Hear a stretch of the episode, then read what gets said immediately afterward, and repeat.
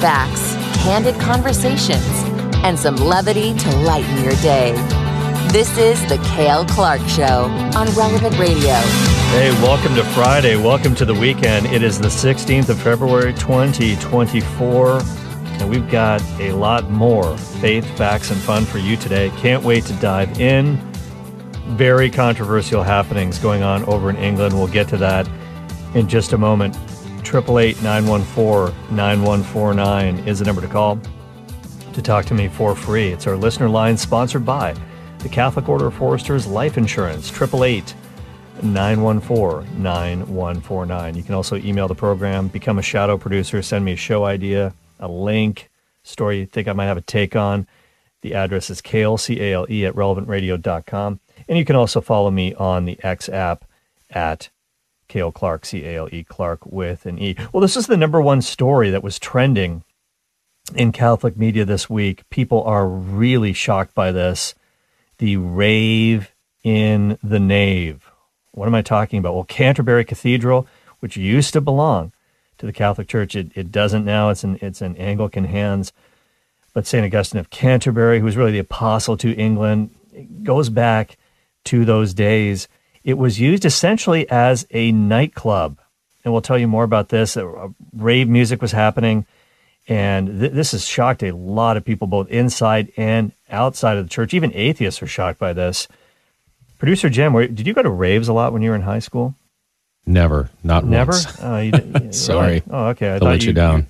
Yeah, yeah. I, have never been to one either. I've so been I, only I, to one concert in my entire life, a real concert. concert. Yeah, that really? was Tim McGraw, and it was like 25 years ago. Wow, wow, it was pretty wow, good. That, that's unbelievable. Hey, I, I, love Tim McGraw, and I'll, I'll tell you what. I think Tim McGraw. They weren't exactly playing Tim McGraw music. I don't think at the rave in the nave. Maybe a little techno music. You got some techno beats for me, DJ Jim. You got you got something for me? He's he's he's spinning the turntables. There, oh, there you go. All right, let's rock it. All right. Okay. We, we, we could we can maybe play this in the background for a moment. No, no, we won't. We won't. But that, that's that's the kind of music that was going on here during the rave in the nave. The secular completely invaded a sacred space. Now, somebody who was really personally upset by this was Edward Pentin. He wrote he wrote the story about this for the National Catholic Register. He's a very well known, very well respected Vatican correspondent. Edward Pentin is actually from Canterbury. He grew up there and he had to go check this out for himself. So this took place very recently, and and, and this rave in the nave it was a little it was a little bit different from the usual kind of rave because they weren't blasting music. It was actually a silent disco, quote unquote. And a lot of these are popping up in cathedrals all over the UK. Um, even crept in. Some of this sort of nonsense has kept uh, crept into Catholic spaces as well. I don't, I don't, know what you guys think about this. If you've heard about this, triple eight nine one four nine one four nine. Let me let me just let Edward Pentin tell the story here because he he went to check this out. He uh, he said. Quote, as someone who was born and raised in Canterbury and attended a school in the cathedral precincts, I was shocked at the sight I beheld one that I and many of my contemporaries would scarcely have imagined. Strobe lights lit up the nave with colors of the rainbow as three DJs stood behind their computers at the foot of the rood screen. Now, the rood screen is something in the cathedral, I'll explain that later. Playing music to the bopping partygoers through their wireless, neon lit headphones. This was a so called silent disco, one of many being held in cathedrals up and down the country and billed as a chance to quote unquote, have fun in special places without necessarily causing a noisy disruption and to raise money for their upkeep. So that, that's sort of the, the flip side of this, if there is one, that the, the good intention here is that this was a fundraiser for the cathedral. So what was going on though? What kind of music was being played by these DJs into people's wireless headphones? So they weren't blasting music; everybody was receiving it wirelessly. But there was a lot of singing going on, and, and what they were hearing was not Christian music, but simply secular rock and pop music from recent decades. In this case, in the Rave and the Nave, they stuck to the 1990s. They, they, they went 90s, a lot of Eminem. They went heavy on Britney, the Spice Girls. Um, And this is what he did. Edward Pentin says, quote, squeezing past revelers as they swigged cocktails purchased from makeshift bars in the nave, just yards away from where St. Thomas Becket was brutally slain in defense of the faith and the church. I made my way up through the heaving crowd. As songs played silently through their headphones, the partygoers would occasionally chant well known song lyrics that jarringly reverberated from the cathedral's hallowed arches and balustrades. Outside the cathedral's medieval front gate, around 20 faithful, mostly Catholics, but also some Orthodox, evangelicals, Anglicans, and even some atheists and agnostics gathered in the pouring rain, but in good spirits, to protest against the rave in the nave with prayers, hymns, and the reading of Holy Scripture. So we're going to get more into, into the protest in just a second, but I wonder if you've seen anything like this happen in your local place of worship, whether it be a Catholic church, a Catholic parish, a cathedral, uh, maybe another house of, of Christian worship, non Catholic. Let me know. 888 914 9149. Did you hear about this? What do you think about this? Oh, by the way, he, he did share a picture, Edward Pentin, in his article uh, of the drinks list, in case you're wondering what they were serving at the rave in the nave. Uh, first of all, if you just want a standard Coke, if you're kind of just uh, being a straight edger, uh, you could get a Coke, Diet Coke, even an apple juice for three pounds. Of course, this is in the UK. I don't know what that would be in American dollars, but eh, maybe about the same. Three bucks for a Coke. If you want to go a little heavier, you could get Prosecco Spumante extra dry for six pounds. Uh, if you're a wine connoisseur, you could have Jack Rabbit Sauvignon Blanc for six pounds. They had moth cocktails. I don't know what a moth cocktail is. Do you know, producer Jim? Have you ever had a moth cocktail? Doesn't sound actually, very good. Do they actually put a moth in it at the bottom? Is it like tequila with a worm in the bottom? I don't know. That was also six pounds. You could get, uh, if you're sort of a cider person, you could get a Kopparberg cider. You could go with strawberry or lime for five pounds. They also had San, San Miguel beer, San Miggy. A lot, a lot of my friends are into San Miguel. Uh, Filipino beer, five pounds. There was also Hobgoblin Session IPA. I don't like IPAs as a beer drinker. I don't know about you, Jim. I know you like beer, but they're, they're, they've got a certain taste to them. They're, they're very strong usually. This one wasn't that strong. It was only 3.4% alcohol. But, anyways, are you an IPA guy, Jim? Do you like IPAs? Yeah, I like them in, when it's really cold. When it's really cold. Yes. Well, you could have had one of these for the, the paltry sum of five pounds. They also had Smirnoff and Cola. And of course, being in the UK, they had Gordon's Gin and Tonic, also for five pounds. Anyways, was this an example of that which is sacred being profane? Well, this is a, this is an incredibly historic place, by the way, Canterbury Cathedral. And again, this goes back to St. Augustine of Canterbury, who evangelized the English. And he's, a, he's actually a great story. If you don't know much about St. Augustine of Canterbury, he was sent by uh, Gregory the Great to evangelize the English way back in the year 597 AD. And he, actually, his life contains a great lesson of faith for us as well. And uh, by the way, his feast day is May the 27th, uh, uh St. Augustine of Canterbury. But when he was sent out by, by Pope Gregory to evangelize the Anglo Saxons, you know, Augustine of Canterbury, he was a, he was a monk, and there were 40 monks that were sent out, and, and they were like almost there. They were almost at what is now England, and they went to Gaul, which is in modern day France, and, and they were kind of galled when they were in Gaul because they kept hearing all these legendary stories about the Anglo Saxons, how fearsome they were, how I mean, you, you don't want to fight these people. And then they, they were also hearing terrible accounts of the English Channel. You're not going to be able to cross it. The waters are too rough. And Augustine's like, I'm out of here, man. He, he just said, I'm bailing on this project. And he went back to Rome. And Gregory the Great, and he also brought the other monks back with him. And Gregory the Great said, What are you guys doing? Stop being a scaredy cat. Get, get back out there. Get back out there. Fear not. And so he said, okay, I'll give it another try here. So he, he goes back. And I guess this, this sounds a lot like the Israelites sending the spies into the land, like Caleb and all those guys saying, um, you know, hey, there's giants in the land, you know, I'm scared. I don't know. I don't know if we can take these guys. Um, and, and that's exactly what, what St. Augustine was thinking about the Anglo Saxons. But he went back again. And this time, They discovered their fortitude. They steeled themselves. They crossed the English Channel and they, they wound up in the territory of Kent. That's where Clark Kent is from. Um, anyways, Kent at the time was ruled by King Ethelbert, who was a pagan guy, and he was married to a Christian named Bertha. And so all of Augustine's fears, he had worked this whole thing up in his mind. These guys are going to kill us. We're going to get martyred. You know, this is going to be awful. And none of that stuff happened. In fact, King Ethelbert was like, Welcome. I'm so glad to see you guys. And he actually received them. He was really nice to them. He set up a residence for them. And within one year, on Pentecost Sunday in the year 597, he got baptized, King Ethelbert. He, he also became a Catholic. So all his worries were unfounded. And sometimes that happens to us, doesn't it? Like we, we, we build things up in our minds and we, we're so afraid, uh, whether it's something that God wants us to do. And I don't know, just, you kind of turn around and run away. But it's kind of like the Quo Vadis moment, you know, with Peter. I mean, where are you going? Get back here.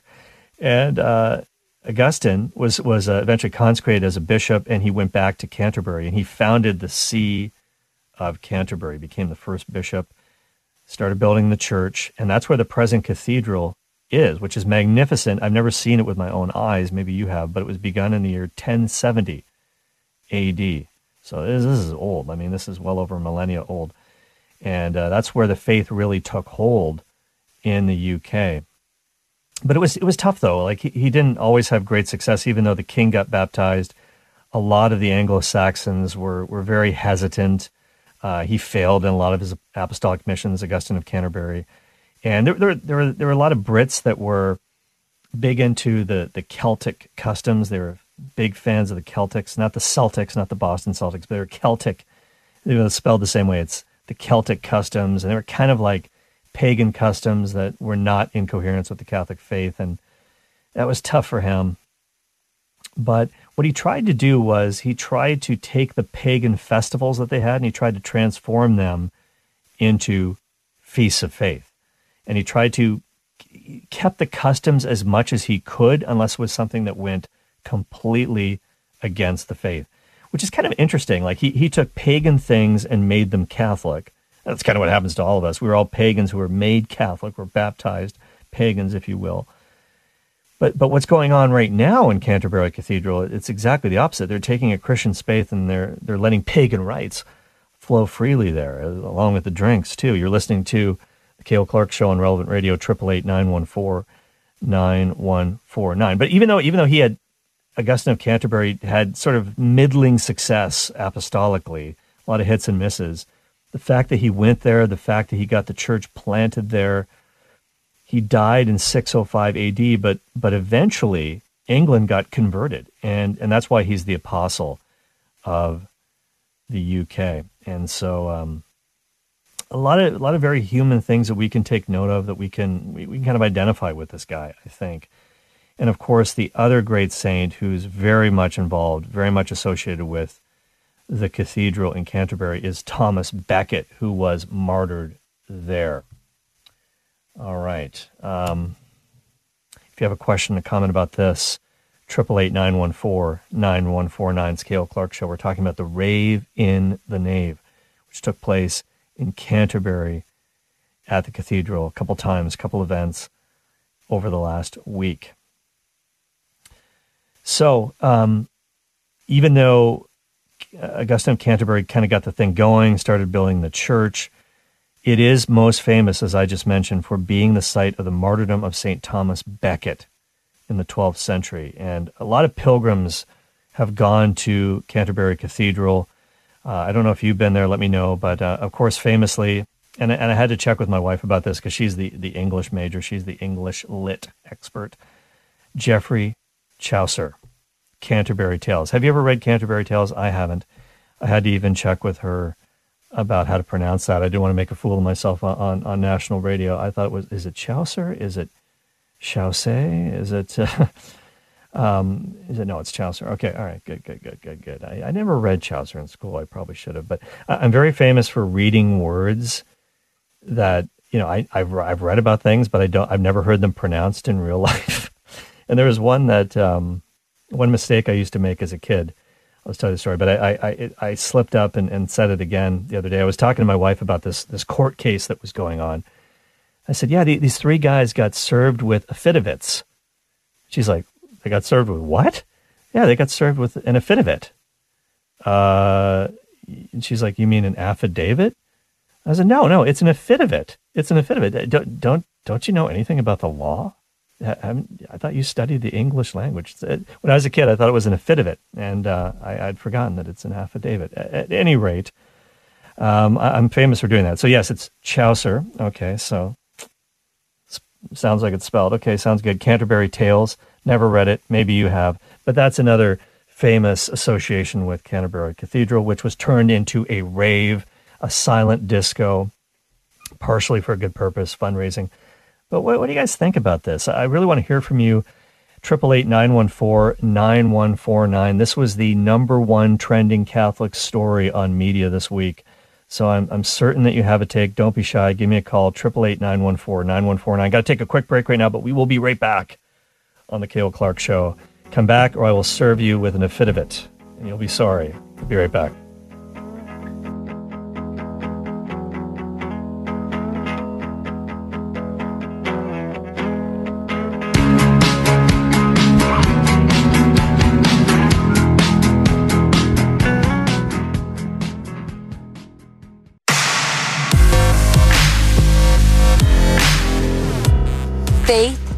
And fun.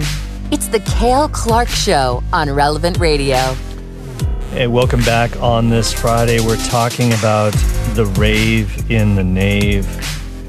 This party that happened, this, what's it called? It's called a rave, yeah. It is a rave. And, and revelers were swigging cocktails, gin and tonics, purchased from little bars that were set up in Canterbury Cathedral, and they were celebrating, dancing just yards away from where St. Thomas Becket was martyred for the Catholic faith. You're listening to the Cale Clark Show, 888-914-9149. I wonder what your take is on this, this sacred space being appropriated or misappropriated for a really secular activity, even if it was for a good cause, even if it was to try to raise funds for the cathedral. Was this appropriate? Was it not? Have you seen this kind of thing going on in your own houses of worship? Let me know, 888 914 9149. And by the way, while we were at break, um, I heard through my headphones my wife was yelling at me, and I, I, I did it again. I'm very famous for misrepresenting words, misspeaking. Uh, I, I, read words and then I say them, but I've never heard them pronounced in real life, and I make a fool of myself, like a fit of it. I talked about that. It's an affidavit. So I flunked out of law school. Just kidding. They would never let me in the first place. And, and she said, it's Chaucer, not Chaucer. Um, I, I, did I get that right? Okay, all right. I'll, I'll be hearing from my wife about this if I didn't. Anyway, so talk about Canterbury Tales by Chaucer. Um, like I said, Chaucer, Chaucer, as if he was from Boston or something. I don't know. But Canterbury Cathedral, man, believers are not happy about this. There was a big protest. Well, actually, it wasn't big, not as big as the crowd that was inside, that's for sure. But Edward Pentin, journalist, was able to talk to some of the protesters and what they had to say, and I think this might resonate with you. But I really want to hear what you guys think about this. Triple eight nine one four nine one four nine. Let's go to Matthew in Michigan. Hi, Matthew. Hey, how are you doing? How you doing? Doing doing yeah. well. Thanks for thanks for calling in, man. Yeah, thanks for uh, thanks for everything you do. Um, three years ago, you're the reason I actually went back to the faith. Um, hearing you on the radio, randomly coming back from Green Bay to Michigan, and I, I, appreciate I appreciate you and everything you guys do. You got to be kidding me! Wow, that, that is, uh, super encouraging, man. I I appreciate you telling me that. Thank yeah, God. Yeah, yeah, I'm I'm super excited. I had a crazy life, and uh, I'm actually meeting with the vocations director uh, on the 21st of this month at the diocese over here in Gaylord, and trying to do something for God. Know. That's amazing. That's amazing. We'll pray yeah. for that, Matthew. Yeah, thank you. Thank you for that. And definitely, we'll we'll get our listeners on that case as well. And I've heard I've heard there's amazing things happening in that diocese. It's it's wonderful from everything I hear. Uh, I know we have a, a Saint a parish here that they all kind of combine because there's such a, a, lack of folks nowadays. Um, but it, it's called All Saints Parish, and it's just a wonderful place. And I went there about six months ago, and I had a little bit of a breakdown, and uh, I've been nurtured back to sanity at least. And uh, mm.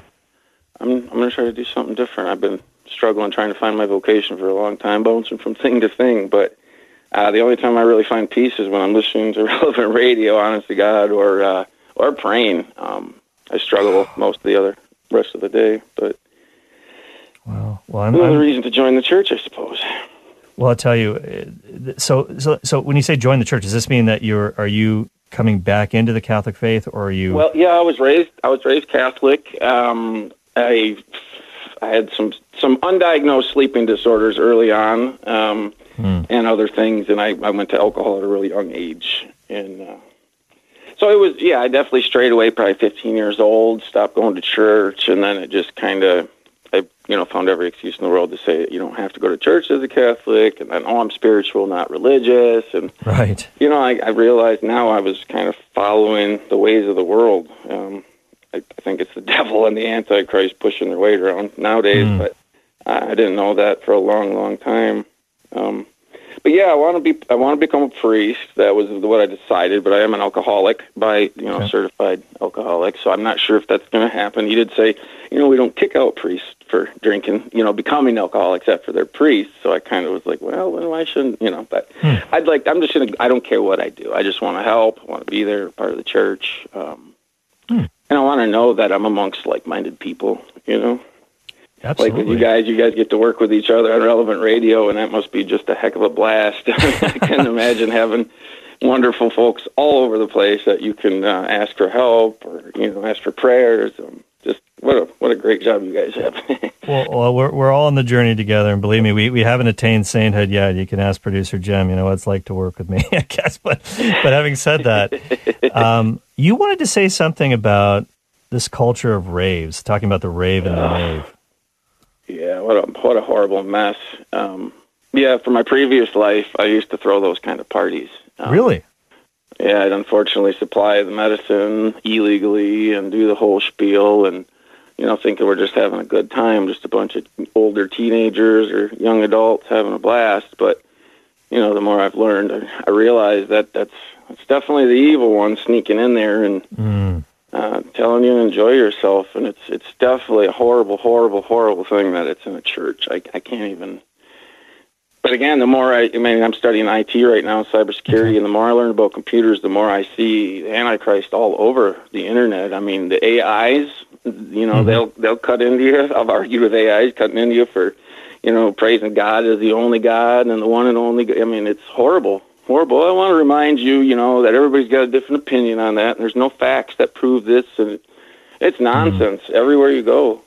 Um, scary, yeah, you, sad. And, are you kind of referring to Matthew, like when people ask religious questions of AI? Um, programs like Chat GPT or something like that. The stuff that sometimes is spit back out is not, not always Google accurate. Bard or yep, any of the big ones. Yes, sir. Yeah, that's a, that's a, that's a that's going to be a huge problem going forward, of course, and and that's one of the reasons why relevant radio exists. We want to try to have a media presence where we can set the record straight, get the truth out there. So that, and the truth is out there, to quote the X Files, and you can know it, you can find it. It's not easy to find it though sometimes. And, oh my goodness, not more. Yeah. You know, sometimes I, Matthew, like sometimes I, I, I say, I, I sometimes wonder if people can clearly claim the defense of invincible ignorance these days because we live in the information age. If you want to know something about the faith, about Jesus, about the church, you can just look it up. But it's not that simple. I'm, I'm starting to realize that it's not that simple because A, you need a guide to, to shepherd you through all this mess. And there's so much, so much mis- misinformation out there. Hey, I mean, e- even our legit media companies in the world are, are, have been guilty of fake news on occasion, or maybe more than one occasion. So if you're looking for religious truth, it's it's a little bit like wandering into a secular bookstore and going to the religion section and just saying, you know, somebody saying to you there, "Have at it," you know, and I hope I hope you find the truth. It's it's not that easy. You, we need help.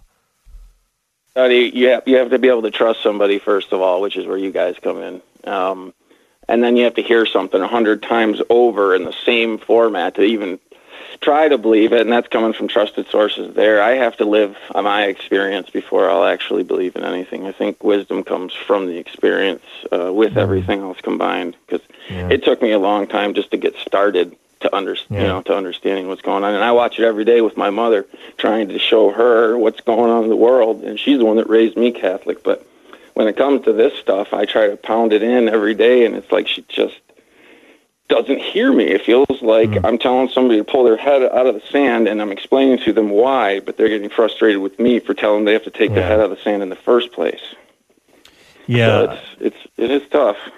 Yeah, we we've all had those experiences of trying to evangelize, especially when we start to get on fire. And I, I would give you the advice that uh, Saint Ambrose gave to Monica about her son Augustine. They all became canonized saints. Hey, talk talk to God about her much more than you talk to her about God. You know, and pray, pray, pray, pray, pray, pray. And and and sometimes the people close to us are the ones that unfortunately don't listen to us.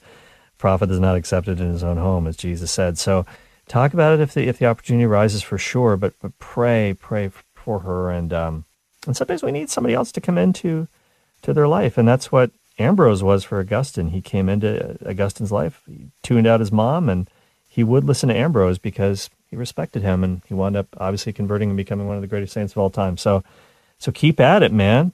Keep at it. I appreciate I, I, it. I got to go into church and confession again. I got two weeks in a row right now, so awesome. That's that's new. keep the, keep the streak going. Yes, sir. Absolutely. Uh, hey, Matthew, I really appreciate you calling in, man. We will be praying for you, that meeting you have with the uh-huh. vocations director. Call really back and let us know that. how it goes, okay? Call back and let us All know right. how it goes. And God thank, bless thank you. Have a good night. God bless you. Thank you for encouraging us here at Relevant Radio by telling us about how we've been able to make a difference in your life. God bless you and have a holy Lent. Yep, you as well. Okay, thank you. As Matthew in Michigan, near Thunder Bay, near Lake Huron. Uh, it was awesome. Awesome phone call. Really, really appreciate him and what he had to say. Wow. So he was saying one of the things he said about this, he said a lot about a lot of different things, but uh, fascinating phone call but as somebody who threw rave parties in high school, he was like, this does not mix with the faith. Uh, it's just not the proper vibe at all. And, and again, it, the juxtaposition of the rave in the nave at Canterbury Cathedral, even if it was a fundraiser, the fact that, you know, techno music is being played, albeit wirelessly transmitted, and people are wearing headphones. They're singing, though. It's bouncing off, bouncing off the ceiling this is just steps from where the martyrdom of St. Thomas a Becket took place. And uh, wow, wow. And by the way, let me just really quickly tell you about him. If you don't know about the martyrdom of, of St. Thomas Becket in the 12th century, that is also an incredible story as well of conversion, somewhat like we just heard. God is working in people's lives, He's working in Matthew's life. Thomas Becket, interestingly enough, when he was a young guy, he he was kind of he had issues. He had issues. He was proud. He was arrogant. He he was a man of vanity. But but in later life, after he God got a hold of him, he became incredibly devout, incredibly pious, one of the greatest archbishops of all time. His interestingly enough, this this this man ultimately had a hand in his death. His best friend when he was younger was a guy named Henry, who eventually became King Henry II of England. They, they hung out together, despite the fact that they were kind of from different socioeconomic backgrounds, obviously.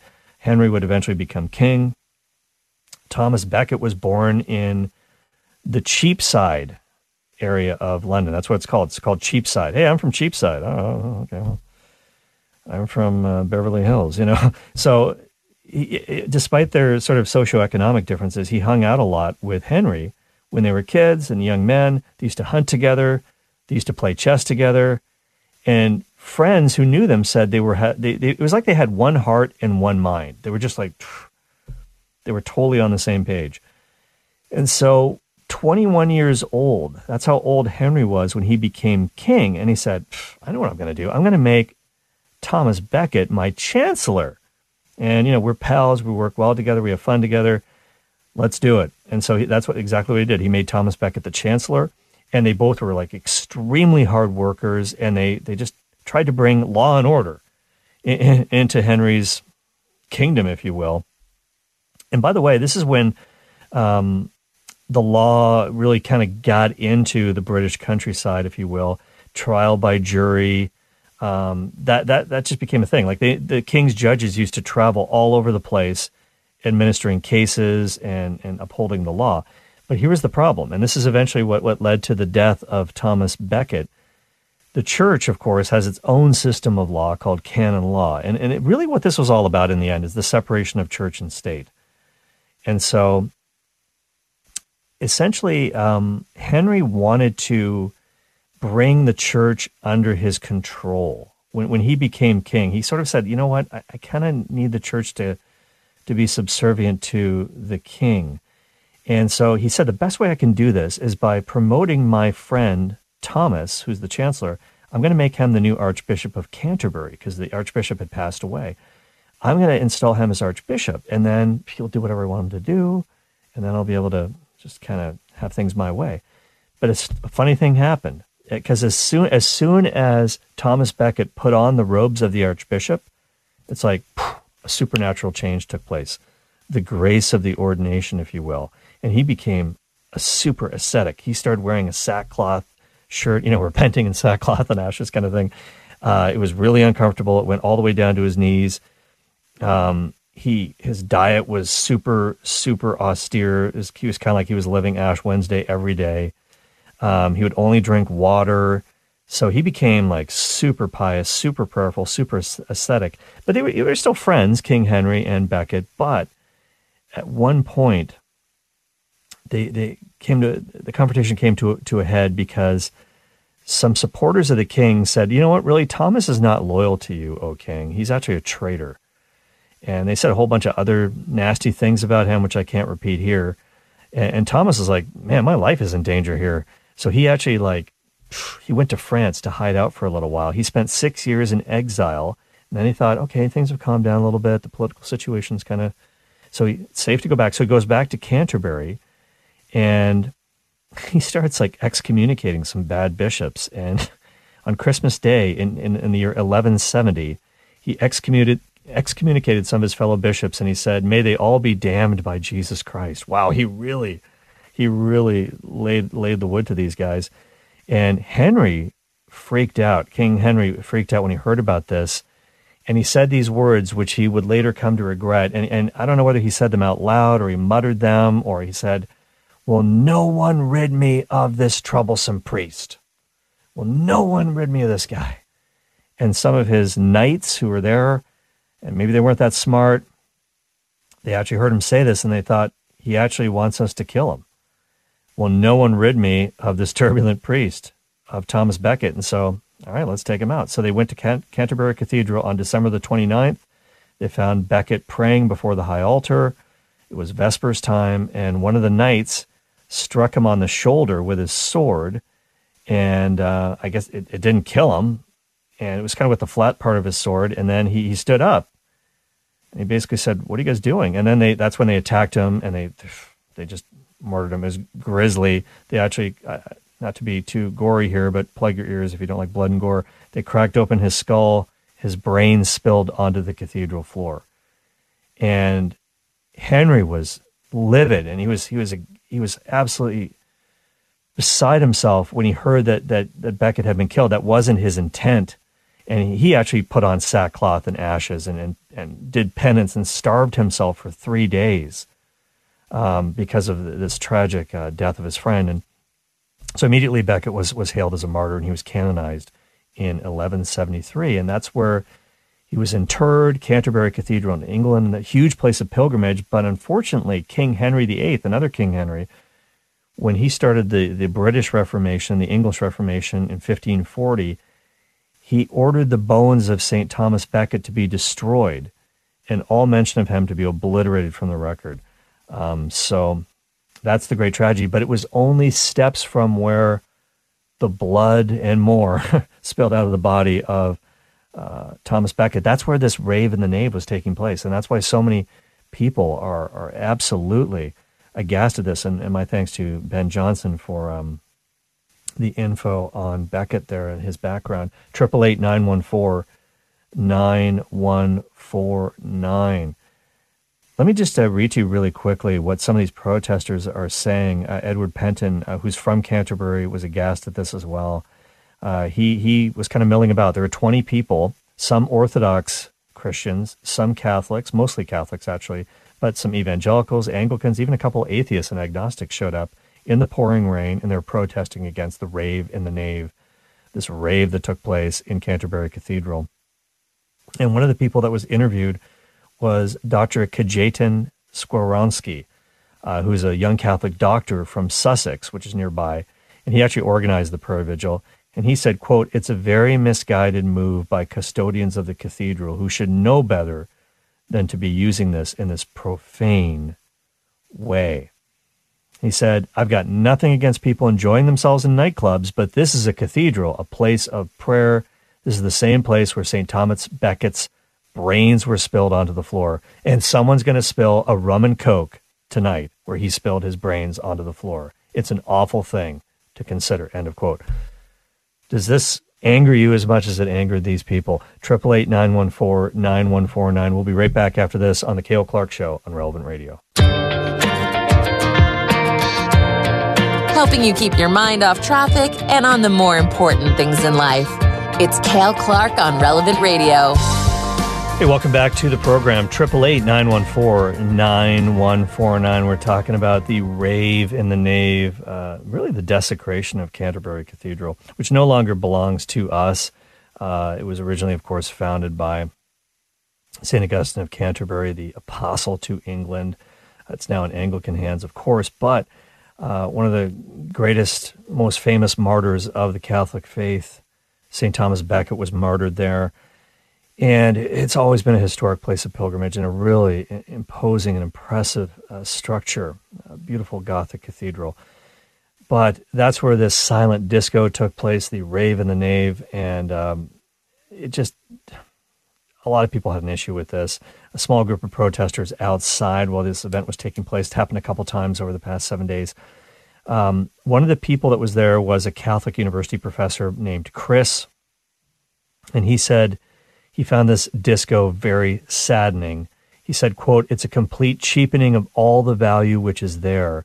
And he talked about how when Jesus drove out the money changers, the merchants in the temple precincts, he said, this is the analog here. This is absolutely the case here. This is what he would do. He would, he would end the rave in the nave for sure. He would maybe overturn the DJ turntables instead of the tables of the money changers. And this guy, Chris, said, this professor, maybe because we're not doing that, maybe we're being cowards. Should people have done more to try to stop this? 888 914 9149. As you're calling in right now, I do want to slip this in. We have to make this happen because it's Friday and we do need to play for you. Anything that you might have missed, well, we can't play it all, but we can do a little, little highlight package. We call it the week that was on the Cale Clark Show. Check it out the actual bone box of James, the first century bishop of Jerusalem, they actually found his bone box. The inscription says, Yaakov bar Yosef, and that means James, the son of Joseph, Akui de Yeshua, and that in English is translated as James, son of Joseph, brother of Jesus. Does this mean that Jesus had a brother? Uh, not that way. The word brother has a very large semantic range of meaning, and it can refer to cousins and even other kin. Abraham calls Lot his brother. He's not his brother. Lot is his nephew in the book of Genesis. That's a good example. There's nothing in the New Testament that says that Mary is not ever virgin. Okay, and there there is nothing in the New Testament that says that Mary had other children other than Jesus. It's just not in the text. And if anybody tells you otherwise, it's not true. Great performance by Mahomes and the Chiefs, of course. What a drive and what a game. In the shotgun, Mahomes Four-man front, receiver motion, low snap. He runs and he throws, caught, touchdown! It's caught! Hardman caught the ball! The Chiefs have won! One of the other names for this day, Mardi Gras, is Shrove Tuesday. And pancake suppers are all the rage. In fact, there's many of them going on right now in local parishes. What exactly is Shrove Tuesday, or as writer Greg Garrison says, Holy Pancake Day? The, the reason why uh, it's called Shrove Tuesday, it comes from an Old English word to shrive. And shriving meant gaining absolution of your sins by confession and repentance. The He Gets Us ad was extremely controversial and and and he, he, I mean it's it's half right. That's what I would say. They, they got it half right. He gets us, and then there were some other lines that they were sort of like they, they would come up across the screen. Um, Jesus didn't teach hate. Of course not. He taught us to love our enemies, even. And he does, obviously, he, he loves all people with an undying love. But He loves us so much, He doesn't want us to stay that way, the way that we are. And we all have things to work on for sure. Here are 10 verses about self control. First one I want to give you is from Proverbs chapter 25, verse 28. It says, A man without self control is like a city broken into and left without walls. That's, uh, that's not a good scenario. self control. What's that all about? Well, obviously, it's controlling the passions that we have, which are God given, but they have to be directed rightly in accord with God's laws, God's will, our appetites, our natural appetites for food, relations, if you will, to be directed in marriage, and, just even our will. This video is alleging that Disney took verses out of the Bible. There's one verse in particular that the video was focusing in on Matthew 17, verse 21. This is the case of the demon possessed boy, or as Matthew puts it, the epileptic boy. Verse 21 of Matthew 17 says, This kind of demon does not go out except by prayer and fasting. Why is verse 21 omitted from English translations of the Bible? This verse is not in the original manuscripts of Matthew, the oldest manuscripts of Matthew We talked about a lot of stuff this week on the Cale Clark Show. My thanks to producer Jim Shaper for pulling together the week that was on the show. If you missed any of these episodes, of course, you can always grab the podcasts on the Relevant Radio app, newly redesigned just for you. And you can also get them on any podcast platform. How about that? Like Apple Podcasts, Spotify. And if you are listening on one of those services, we'd ask you to give us a rating and review, tell other people about the show. I really appreciate that. And the way to do that is by giving us a rating, however many stars you want. You can be honest. If you hate it, you hate it. If you love it, you love it. Uh, give a comment and help us to bring Christ to the world through the media. Let's go to the phones right now. I want to hear what you guys think about the rave and the nave that happened at Canterbury Cathedral. And by the way, 12 more such events are planned at other cathedrals. And things like this have happened in Catholic cathedrals and churches around the world as well. Maybe a bit more on that later. But let's go now to Paul in Youngstown, Ohio, who's been waiting patiently. Hello, Paul. Hello, Cale. Uh, the Canterbury uh, thing sounds like a disgrace. And mm. in Youngstown, when the churches want to raise money, they simply have a bingo game or a fish fry. And you had mentioned uh, the, something in the rood screen, and mm-hmm. I think that's similar to an iconostasis. Is that correct? Uh, it sounds similar, doesn't it? It sounds like it might be similar. I'd have to do some more research on that. But maybe for our, because uh, Paul from Youngstown, Ohio, comes from an Orthodox background. Explain to the people what an iconostasis is, in case they don't know.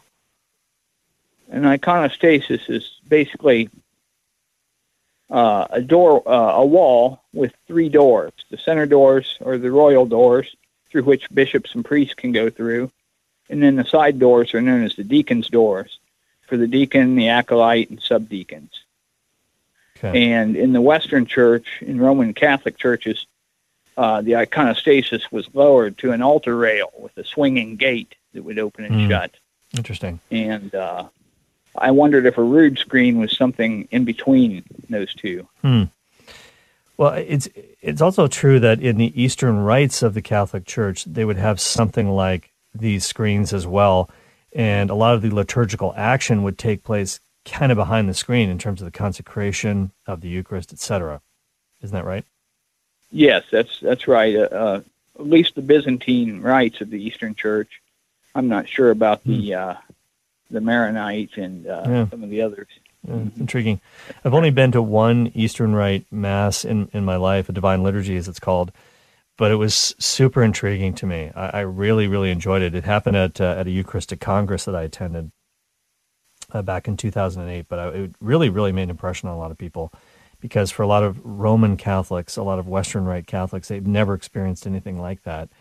And uh, it is absolutely legit for sure. It's um, just as valid as any other form of the Mass. And in fact, um, as it's known as the Divine Liturgy, um, just to just to d- double double uh, reconfirm for for listeners who may be listening to the program, the Catholic Church does say that the Orthodox churches of the East do offer a valid liturgy, a valid Mass, valid sacraments. They have all seven sacraments. What I guess disunites them from us is that they don't hold that the Pope is the uh, leader of all the other bishops and the uh, visible head of the church on earth. But there's interesting developments, and, and this is something I, I, read about recently. And Paul, you probably heard about this as well. One of the patriarchs, uh, and I forget his name. There's there's some talk of a union between Rome and Constantinople. Isn't that true? I'm not sure. Uh, there's some talk of next year having the 1,700 year reunion of the Council of Nicaea. That would be that would be amazing. And that I'm not sure if they're, I'm not sure if everybody's on board or not, or if certain jurisdictions of the church, or but yeah. uh, it'd be interesting to watch and see what happens because uh, there there's a lot of there's a lot of discussion and dialogue that goes on back and forth. Yeah, yeah, absolutely. Absolutely. Well, I'll tell you what, it's it will be intriguing to watch, and um, and yeah, I did I did see a headline. I did I didn't dive into it. I forget which patriarch it is, but um, and I think this like some of the some of the Eastern patriarchs even call themselves Pope as well, Pope so and so. But I this I, I'll have to look this one up, but we can talk about this going forward. It would be intriguing if one of the Orthodox churches of the East reunified with Rome. That would that might start a cascade of others doing so as well. That would be that would be pretty amazing. Hey Paul, thanks for your call, man. Appreciate you and have a, a great weekend. Let's go now to Dean in Stockton, California. Hi, Dean. Hi, Cale. Um, hey, good to hear from you. Can you please, um, yeah, can you please return to the subject about reunion between East and West um, more fully in the future? It'd be great to talk about that, but I think that's become less likely in the last few years. Um, mm. Just leave it there. And um, now, regard, regarding uh, Canterbury, I first visited Westminster Cathedral 50 years ago in London, and then I went to Canterbury on foot with a group um, 41 years ago, and um, that was en route to Rome. At any rate, I just want to say um, regarding the people that made that decision for the Anglican Church, mm-hmm. um, I have two words that sum it up: unmitigated stupidity. Hmm.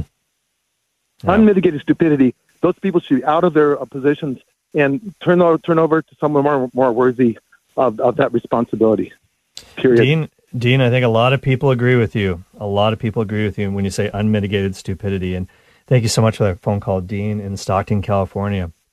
You know, there's an early church writer named Tertullian. He wrote some very interesting things. He was never canonized, but one of the things that he said is that which is most sacred in the world is that which is most profaned. And that's certainly true in the case of this cathedral and its misuse. It's true in a lot of other ways as well. That which is most sacred is that which is most profaned. Think about the name of Jesus used as a common curse word, human life. Um, we can talk about marriage and sexuality. Uh, wow, how, how that is a sacred thing that is so profaned and made so common in, in, in, a, in a, very, very uh, demonic almost way in our culture.